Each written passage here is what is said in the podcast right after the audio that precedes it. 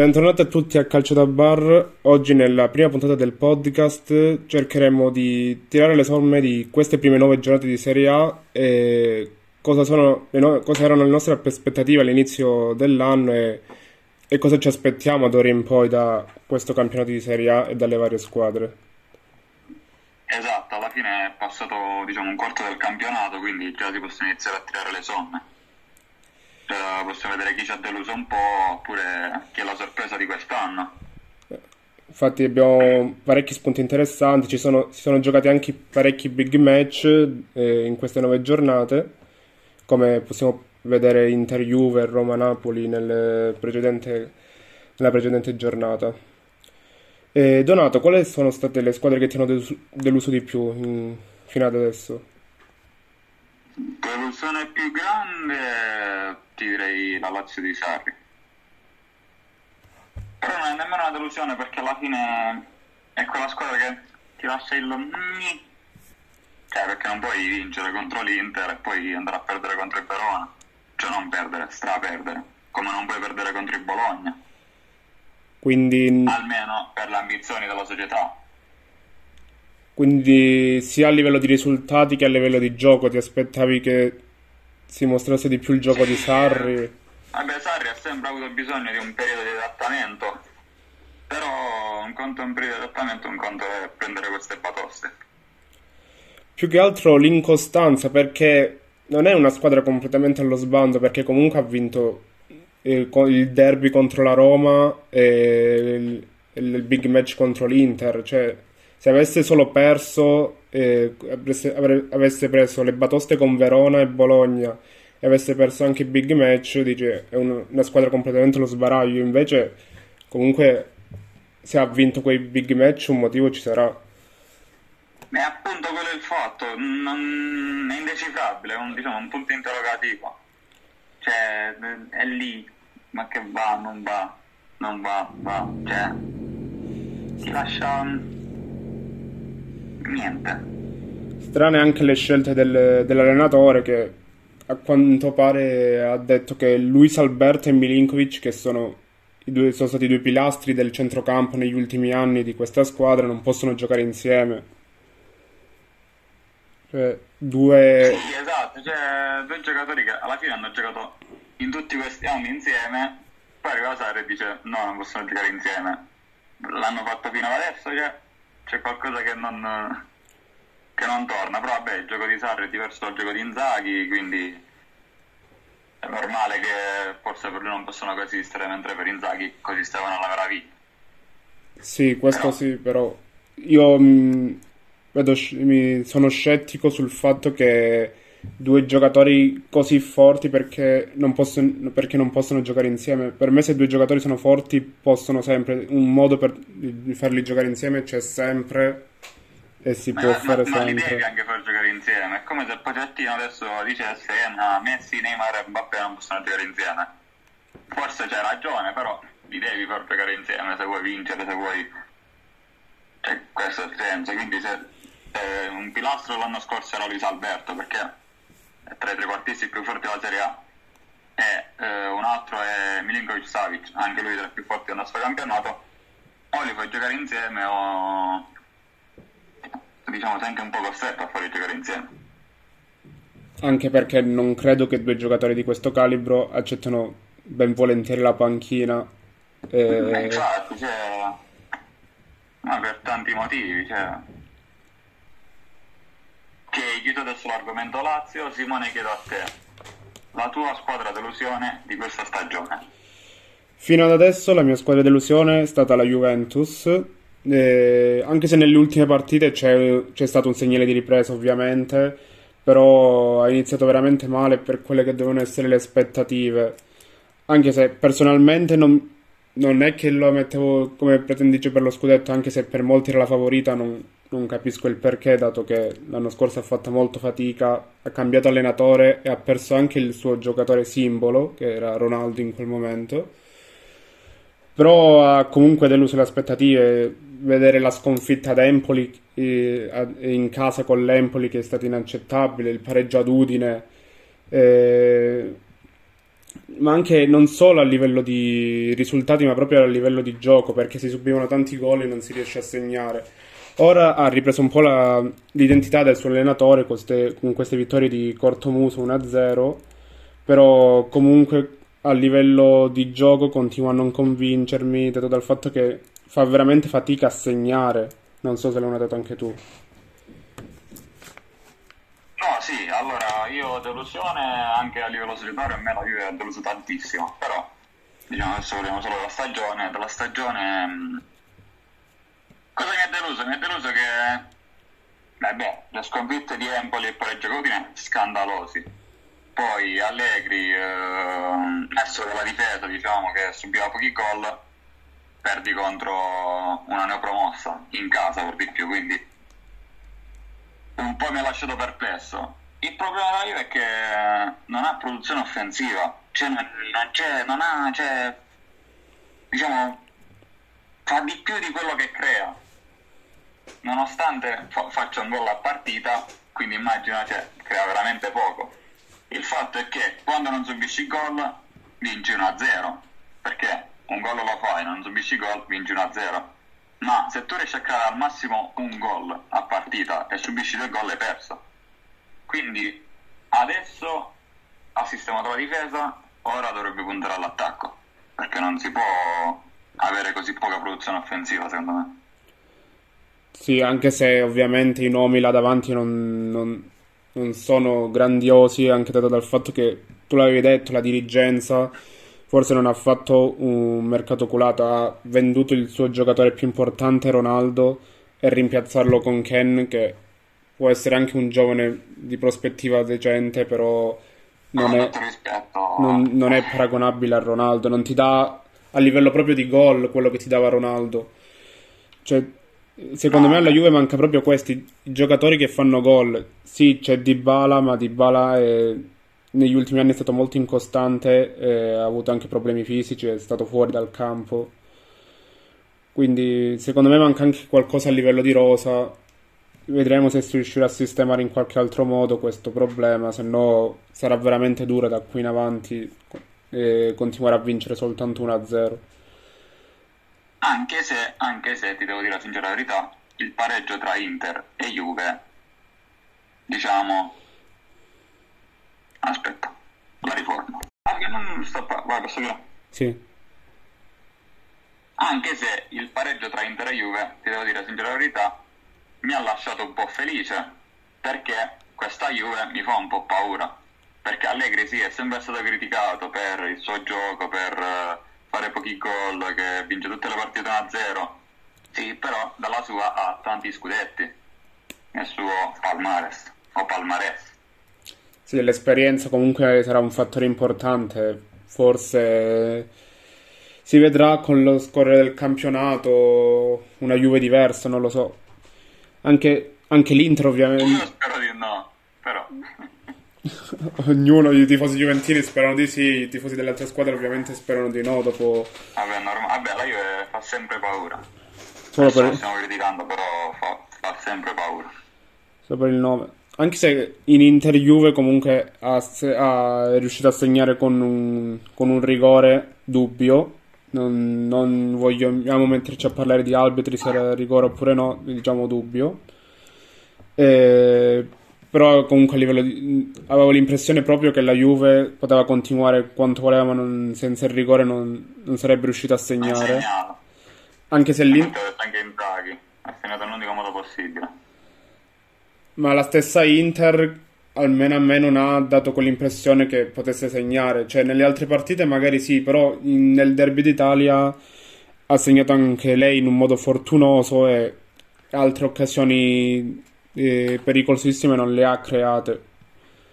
Diciamo che è finita quella partita 1-1, ma se fosse finita 0-0 era lo stesso risultato corretto. Sarebbe stato giusto e magari... Più corretto dell'1-1. E magari senza polemiche che ci sono sempre in, questi, in, questi, in queste partite. E adesso cambiamo completamente argomento. Simone, squadra di rivelazione di quest'anno. Squadra di rivelazione di quest'anno fino adesso per me è il Napoli di Spalletti.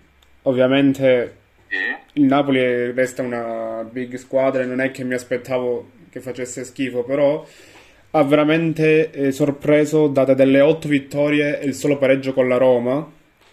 Una squadra veramente solida che subisce pochi gol in, in, un, in, un, campionato dove praticamente tutti subiscono gol, dato dal fatto che mi pare ci siano stati solo 3-0-0 da, dall'inizio del campionato ad adesso e uno è Roma-Napoli appunto. Cioè subire soltanto tre gol in, in, in, queste nove giornate non è da poco, ha proprio un ritmo scudetto. E mi ha veramente sorpreso e se continua così mi sembra la Juve, de, una delle Juve dei nove scudetti che, che era infermabile come squadra. Sì, anche se la storia parla che il Napoli anche un'altra volta ultimamente è riuscito a fare otto vittorie consecutive e alla nona anche quell'anno pareggiò 0-0 e quell'anno là il Napoli arrivò secondo. Sì, I tifosi del Napoli sperano che non si ripeta questa storia, però no, chi lo sa. Sì, ovviamente i... non lo so, a differenza di quegli anni la vedo molto più solido rispetto, forse credo che i giocatori siano cresciuti anche a livello mentale, dato che il Napoli storicamente ha sempre sofferto eh, il testa a testa con un'altra squadra. In questo momento c'è il Milan che ha pari punti insieme al, al Napoli. Quindi può essere che se questo testa a testa continuerà per tutto il campionato, il Napoli potrebbe perdere punti eh, proprio a livello mentale. Eh, questo è il pro, dici secondo te? Però con Spalletti la vedo più, più solida mentalmente forse ha preso quella, quella convinzione in più che la porterà a perdere meno punti del solito. O almeno mi sta dando questa impressione. Sì, sì, anche a me, a differenza del, del, del Napoli di Sarri, che esprimeva un bel gioco, faceva punti, solo che a livello mentale era un po'. Eh, era un po' bassa, cioè non, non riusciva a. come si può dire non si può reggere la pressione. Cioè, quando aveva l'obiettivo di che doveva vincere per forza, non riusciva a vincere. Invece, qua... a caso Sarri ha detto che loro hanno perso uno scudetto in albergo.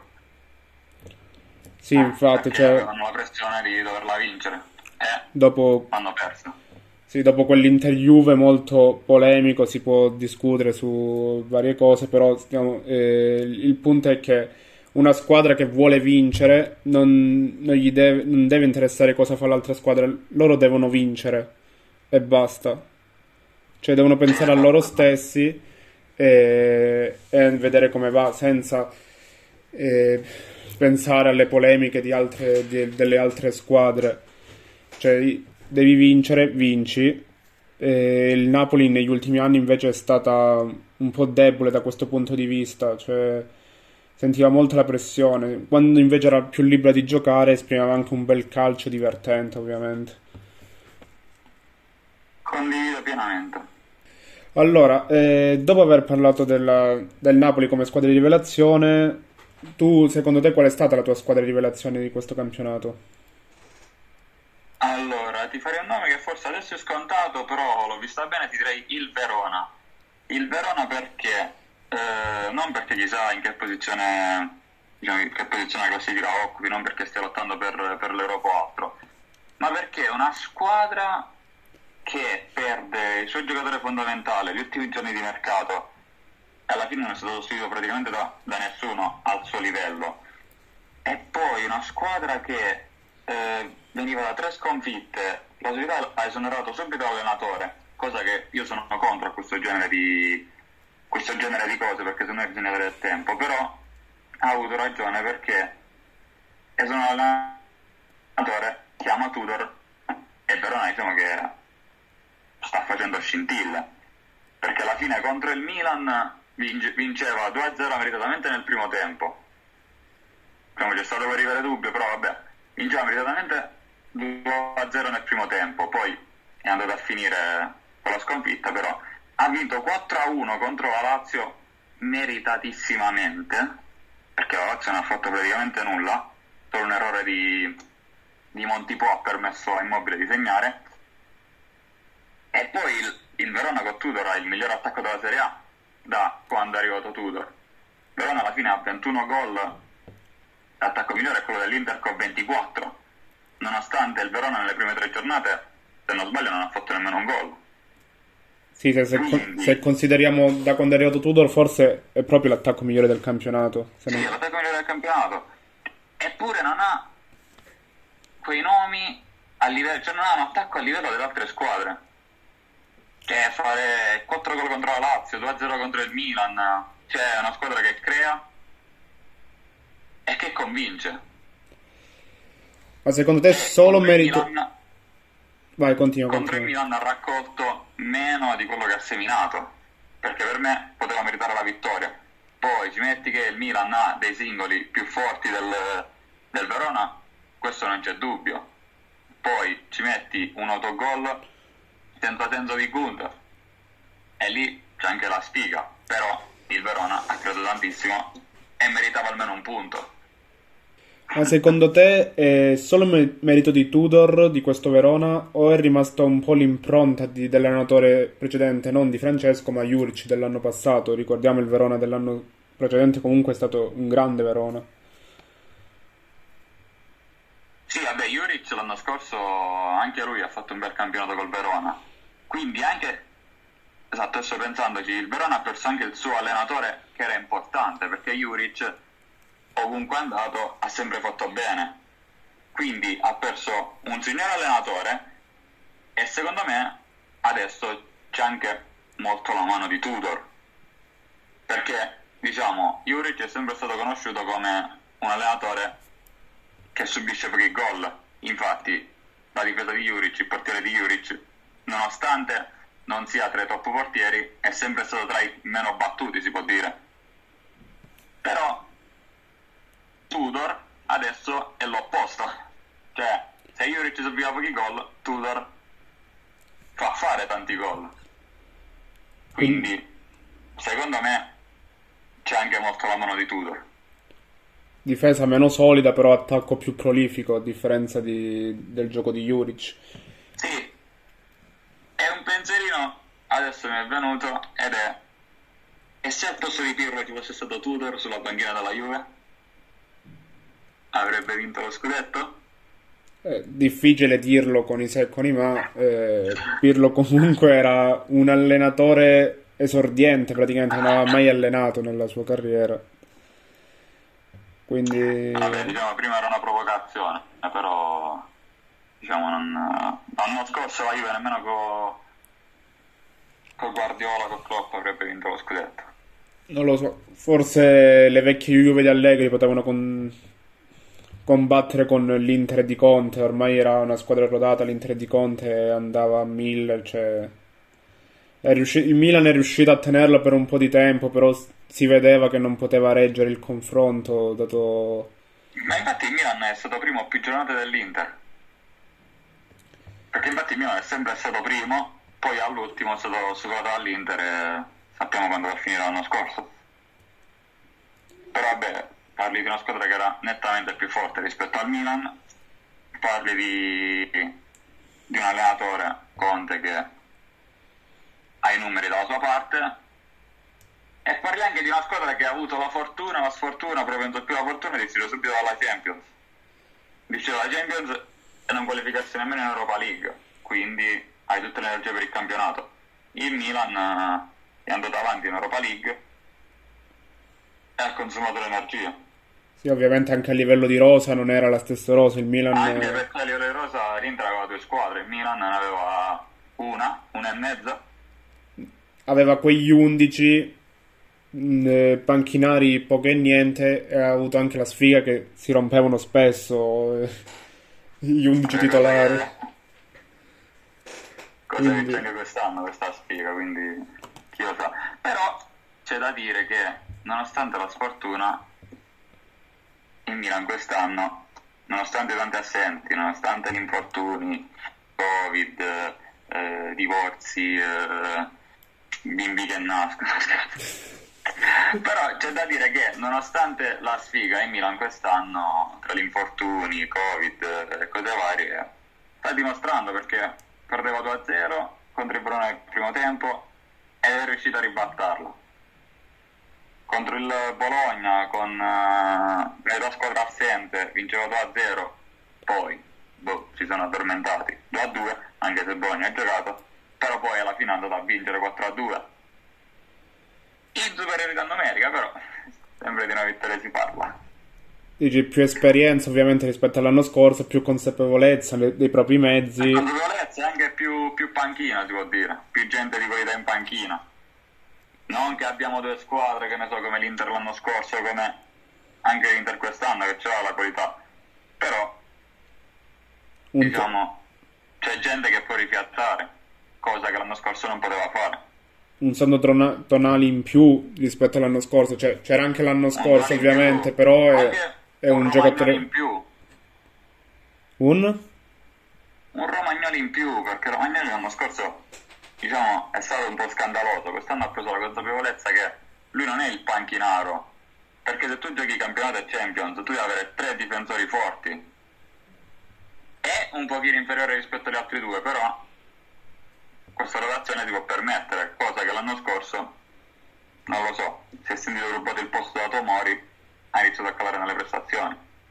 Sì, ovviamente se non senti un la fine. In più un Brahim Diaz messo nella sua posizione. Un Castiglieco che nelle ultime giornate si è svegliato, non lo so. Boh. Un Leao che è meno incostante del, degli altri anni. Un Ibrahimovic che è più infortunato degli altri anni. Questo magari non non aiuta, però eh, comunque Ibrahimovic fa ambiente anche se a livello di campo sta aiutando poco e niente. Però il solo lo fa sempre. Altre squadre Vabbè. di cui possiamo parlare, eh, l'Inter ovviamente ha, ca- ha cambiato anche l- abbastanza, ha cambiato l'allenatore che per me faceva il 90% della squadra. Sì, sì, sì. Ha, ha venduto Lukaku. Lukaku che è il giocatore più forte.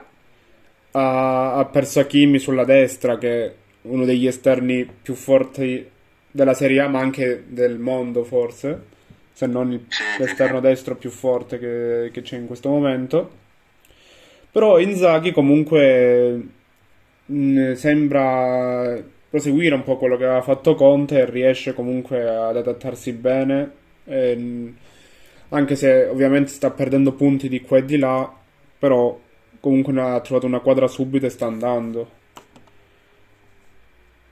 No, sì, sì, sì, ti, ti ho perfettamente ragione.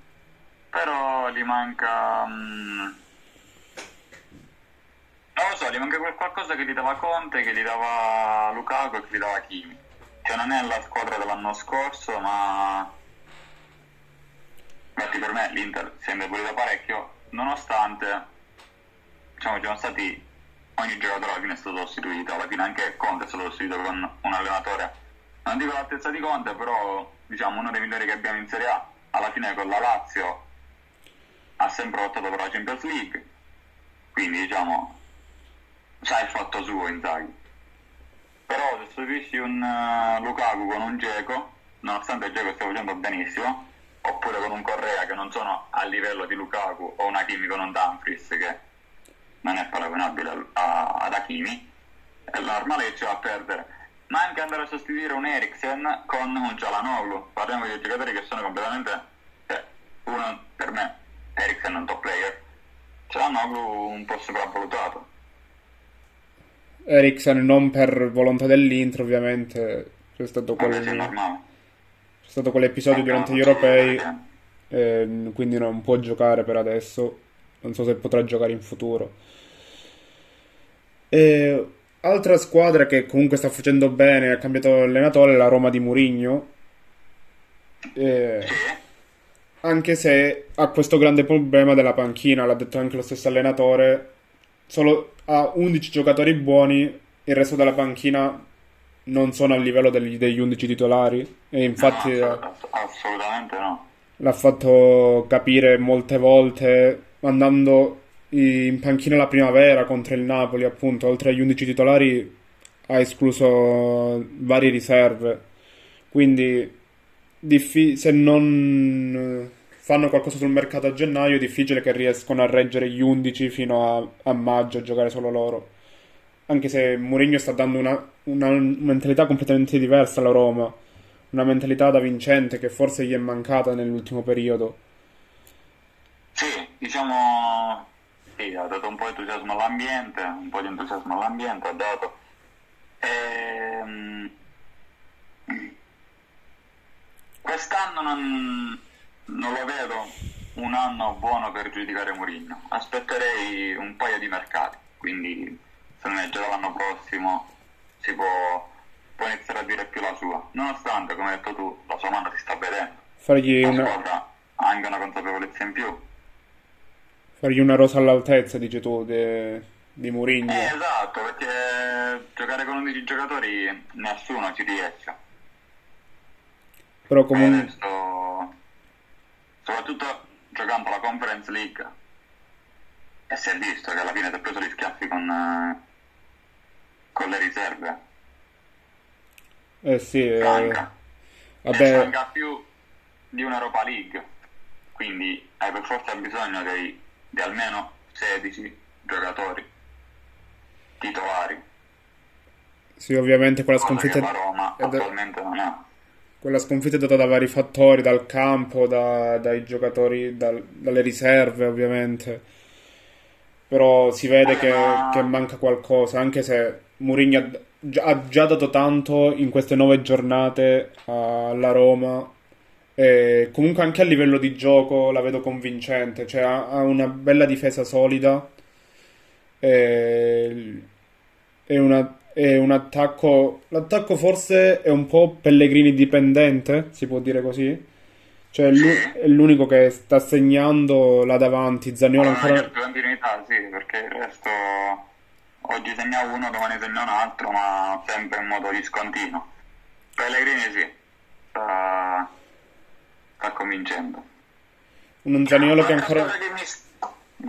Un Zaniolo che ancora non è riuscito a sbloccarsi. E un Abram che comunque le sue occasioni le ha avute, però non riesce a buttarla dentro. Cioè, forse è questo il problema. Deve... Devono trovare più cinismo. Peluso, Abram. Diciamo che avevo dato, forse nelle prime giornate ti sembrava un attaccante da, da 20 gol. Li può ancora fare assolutamente, però Forse deve, che... deve trovare un po' più di freddezza sotto porta. Ha avuto anche un po' di sfiga con i, con i pali, anche se, anche se il palo può essere anche un errore, dipende da come, da quale palo è. Però se trova un po' più di freddezza sotto porta può arrivare anche a 20 gol stagionali, in- cioè in campionato, senza nessun problema. No, sì, sì, sì, condivido pienamente. Un'altra squadra invece che, che mi sta piacendo, che ha cambiato allenatore quest'anno e che veramente mi, mi sta stupendo, è la Fiorentina di Italiano. Italiano che l'anno scorso ha fatto benissimo con lo Spezia, nonostante non avesse né i nomi e né, cioè non solo il nome, ma nemmeno i giocatori adatti per la categoria, invece ha dimostrato che anche con eh, giocatori di quel livello si può fare, diciamo, si può fare bel calcio, si può dire, non lo so. Sì, comunque far divertire oltre a- ad avere buoni risultati, perché comunque la Fiorentina ha gli stessi punti di una Juve, di un'Atalanta, di una La- anzi ha più punti della Lazio, un punto in meno della Roma, cioè comunque è lì che si gioca. ma è, è lì lì per, per lottare per l'Europa. Quindi, diciamo, secondo me quest'anno potrebbe togliere il posto a qualcuno. Nonostante il problema Vlahovic, che ha deciso di non rinnovare il contratto e forse sta giocando anche un po' controvoglia in queste ultime partite, anche se comunque sta continuando a segnare, però ovviamente queste situazioni ti toccano e ti fanno giocare in modo differente. Eh, ma quest'anno in molti hanno questo problema. Basti pensare al Napoli che ha il proprio capitano in scadenza. Il Milan anche sì, che l'anno scorso è stato importantissimo per il secondo posto. L'Inter ha un Brozovic in scadenza, che è un po' il perno del centrocampo. E la Juve ha un Dybala in scadenza, ma che ultimamente si parla di rinnovo, quindi non è più un problema. No, eh, il rinnovo di Dybala diciamo è quasi ufficiale, dovrebbe rinnovare a novembre, dovrebbe arrivare l'ufficialità. Diciamo proprio che quest'anno questo problema dei rinnovi ce l'hanno un po' tante squadre. Sì, ovviamente un po' di condizione, come Belotti eh. nel Torino, che ovviamente in queste, in queste ultime giornate è stato infortunato, però... Eh, esatto, eh... sì, ho parlato solo adesso delle big, però ci sono squadre, come ad esempio il Torino, esatto, che ha il Belotti, il Belotti di turno, che è il capitano. dell'attacco, non solo, il top player della squadra si può dire, che tolto l'infortunio è imprescindibile per il Torino, però è in scadenza, quindi c'è, c'è da valutare. È un problema che spero solo di quest'anno e che non sia un problema che si porterà avanti.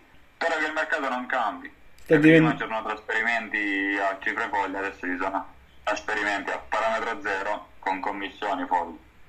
E sta diventando un po' i vizi dei calciatori ormai aspettare la fine del contratto per andare a parametro zero nella squadra che vogliono e forse anche non rispettare il club che forse ti ha fatto diventare grande in alcuni casi senza farli guadagnare, come Donnarumma, come... Ah, Donnarumma.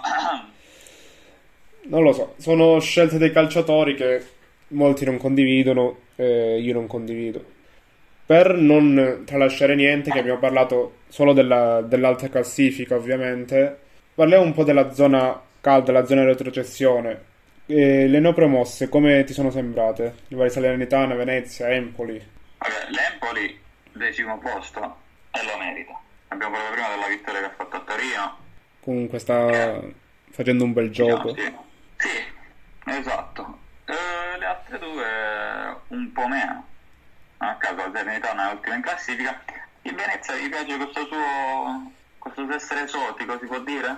Sì. Cioè, un po' quei giovani talenti da sparsi per il mondo, giocatori che non, non hanno mai esordito in A, giocatori alla prima esperienza. Cioè, non so, è non so, quel non so che di esotico che, che mi piace, infatti spero non retroceda. La vedo un po' amato da tutti il Venezia. Sì, il Venezia sì. Il Genoa invece è sempre lì da non so quanti anni. Retrocedo? No, non retrocedo. Eh, però retrocedo? No, non retrocedo. È lì. Eh, di solito viene sempre Ballardini a salvarli a gennaio, solo che Ballardini li sta allenando adesso, quindi non so chi li salverà quest'anno. Non, non so chi li salverà a gennaio quest'anno. Il Cagliari anche è un po' una delusione, però anche l'anno scorso ha rischiato di retrocedere. Un po' una delusione, alla fine per i nomi che ha. Gio Pedro sta segnando, ma alla fine ha 6 gol. Cioè ha fatto più della metà dei gol del, del Cagliari quest'anno. 6 gol Gio Pedro, 11 gol fatti dal Cagliari. Sta segnando ma non sta portando i punti, non per colpa sua. A livello difensivo manca qualcosa, cioè prendono davvero troppi gol. Sì, alla fine come parlando del Verona, il Verona la terza giornata ha cambiato allenatore, il Verona sta volando, il Cagliari ha cambiato allenatore, non è cambiato niente, forse il problema non era l'allenatore. Scelte strane, cambiare allenatore all'inizio vuol dire che non avevi la fiducia fin dall'inizio, cioè a questo punto o cerchi di farlo durare un po' di più o, l'esonera- o lo cacciavi prima dell'inizio del campionato così i giocatori riuscivano a fare anche una preparazione con l'allenatore nuovo. Anche la possono genere anche per dare la scossa all'ambiente, perché quando sono l'allenatore i calciatori iniziano anche un po' a cagarsi in mano, sì. perché dicono per dire qua se continuiamo a perdere la colpa non è dell'allenatore, la colpa è la nostra che facciamo cagare. Invece se dimostri che il problema è l'allenatore, sì. diciamo ti salvi lo stipendio, ti salvi. Quindi, secondo te, Cagliari e Genoa rischiano veramente di retrocedere? O riusciranno a trovare una svolta e salvarsi? Secondo lo Spezia quest'anno retrocede. La Salernitana, vabbè, passando per scontata. E la terza, boh, Genoa. Chi lo sa, dopo, dopo dieci anni che è sempre lì, retrocede. Salernitana che è quasi scontata, che arrivi anche ultima, proprio non ha la squadra per... Eh restare in A e si è visto che fa veramente troppa fatica. E Spezia che con l'addio di Italiano non sta trovando la quadra, Tiago Motta non si sta dimostrando all'altezza e non so se rimarrà a lungo. La terza retrocessione sarà già con il Genoa, il Cagliari per adesso, il, il Venezia. E la Samp è un po' ancora è un po' bassa in classifica, però non dovrebbe avere problemi a salvarsi. Diciamo, unendo un paio di risultati, la Sampdoria è lì, alla fine almeno tre, cioè più tre della zona retrocessione. Non parliamo di chissà quello stacco. Sì, questo sì, però dico a livello di esperienza forse con il passare del tempo anche visto nel, un Candreva strepitoso, comunque Quagliarelli Cap- Quagliarella Caputo davanti non ha eh, gli ultimi arrivati, dovrebbe riuscire a salvarsi con il passare delle giornate. Sì, sì, sì. Eh, no, non, non la vedo mischiata nella, non la vedo immischiata nella lotta per la retrocessione. Bene, siamo riusciti a fare una, un riassunto sommario di queste prime nove giornate di Serie A e cosa ci aspettiamo de- nelle prossime giornate e, e la concludiamo qui. Grazie per averci ascoltato e ciao a tutti. Ma manda a bruciapelo che vince il campionato? E il Milan. Io pure. Ciao.